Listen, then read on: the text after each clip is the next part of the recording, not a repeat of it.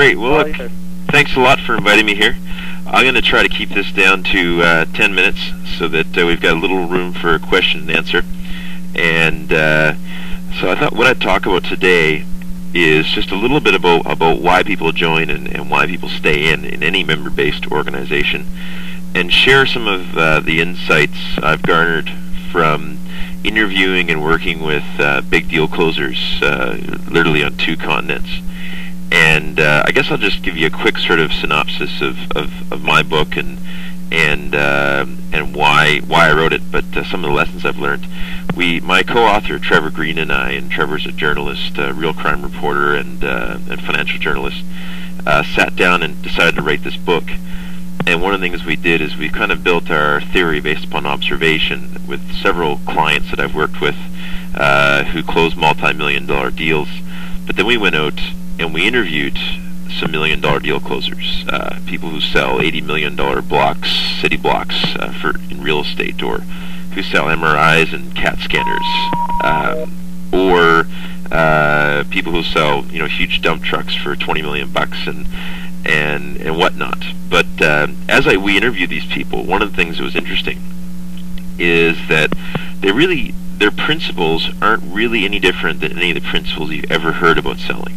So when you ask uh, uh, your average salesperson, you know, or entrepreneur, uh, or marketer, whatever you want to label them as, uh, you know, what are the key skills or attributes uh, or success indicators in being effective at selling and promoting? They're going to tell you things like relationships, discipline, follow through, organization, teamwork. But what we found is that uh, you know, and I'll, I'll, throw it back to a, a, Chinese proverb, one of my favorite ones, and that is that to do, or to know, excuse me, to know and not to do is not to know.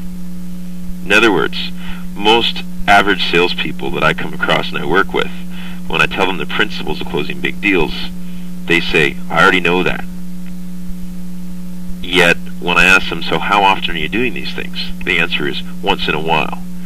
And so what I've found is that people who are, you know, and by the way, we labeled, when we talk about big deals, you know, it's very contextual. For some entrepreneurs, their average deal is $1,000. If they close the deal for 10000 then shoot, that's a huge deal for them. Uh, for Colliers International, it's a $200 million deal.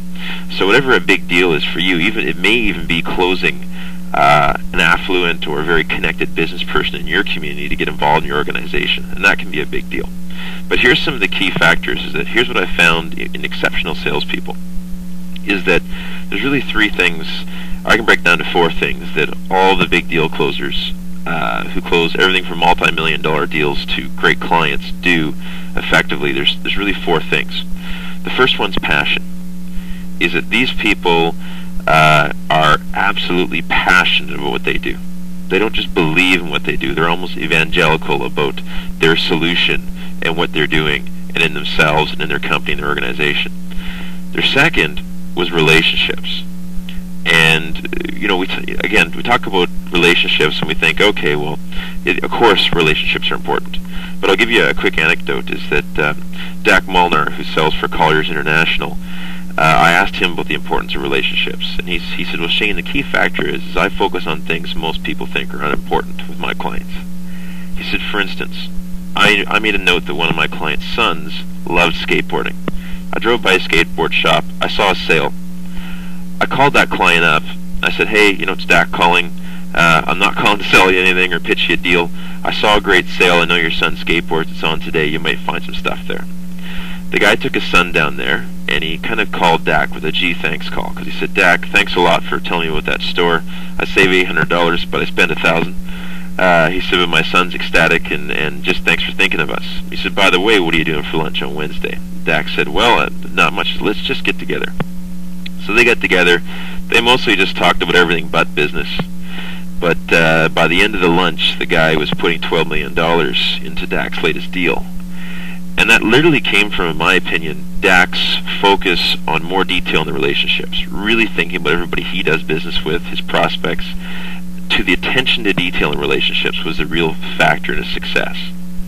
Third thing is discipline. And discipline is that they're disciplined in every step. Exceptional salespeople, entrepreneurs, uh, you know, don't don't take uh, you know discipline breaks, so to speak. They're absolutely focused and methodical about the way they do business. And I think that's the key factor is that, especially discipline. I think, and this is from my experience in dealing with member-based organizations, whether it's a board of trade, it's a barter network, or it's a network marketing company. The commitments we make to people when they join on a daily basis, our discipline in keeping them will will proportionally affect uh, how well we're going to retain them.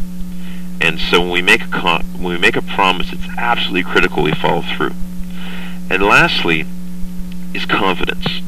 Is that when some when we look someone in the eye and we tell them that this is, or we talk to them on the phone because they can hear it in our voice, and we tell them that this is the best deal they've ever seen, or this solution will provide this outcome for them, whether it's their health or their financial well-being or their spirituality, our confidence resonates and so my key message here, I believe, is that if you don't absolutely believe in what you're doing, go go to your upline.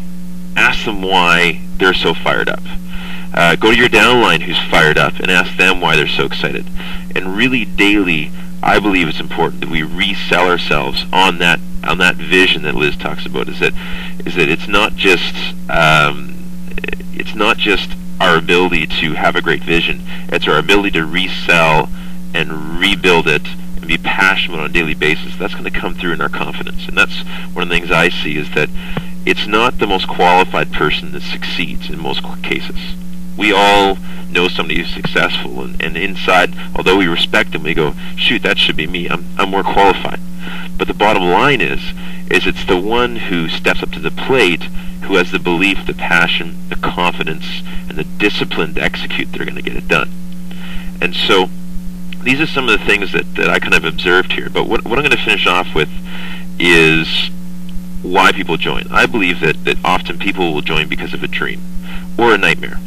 Uh, either they're running away from something or they see something that really excites them. And but once they join, it's my belief that there's a couple things. Number one, we need to start them real fast. Is that especially if you're, rec- if you're recruiting winners, because see, winners like to win. So if you sign someone up and you tell them they've got to wait 90 days to win, yet they're a stockbroker and they win every day in five minutes, you're in trouble. You need to find ways in your business to start people fast and help them win quick. In addition to that, I believe that the relationships built with you and the other people in the network will keep them in for community. They'll join for winning fast and for community. I think big part of it is around relationships. My definition of selling goes like this. Selling and closing is about creating an environment where an act of faith can take place. And that's the real grow, goal here is that faith is built upon trust and credibility. And that trust and credibility is built upon what? Passion, relationships, discipline, and confidence in what we're doing. And so when you sign someone up in your business, I don't believe you've earned anything. You haven't earned the right to do anything. You haven't earned their business yet. When they renew AutoShip on month one and two and three and four and five and six, that's when you know you've actually earned their business. And so I believe that the deal actually starts after you sign them up. To start them quick, find out what excites them, find out what their values are, connect their values and their dream with where this company is going, and keep them in daily by relationships, discipline, passion, and confidence. And so I know uh, I promised 10 minutes. I think that's 12 and a half. Uh, Fred, is, was that 12 minutes? I'm doing great. So that that's my kind of snapshot. And I know I've given you guys a, a very short, sort of concise factor, but if you can remember passion, relationships, but discipline and attention to detail in relationships, confidence, and starting people right, and following through on your commitments, uh, is is really the key factor, in, in my opinion, in, in making this work or, or any deal work.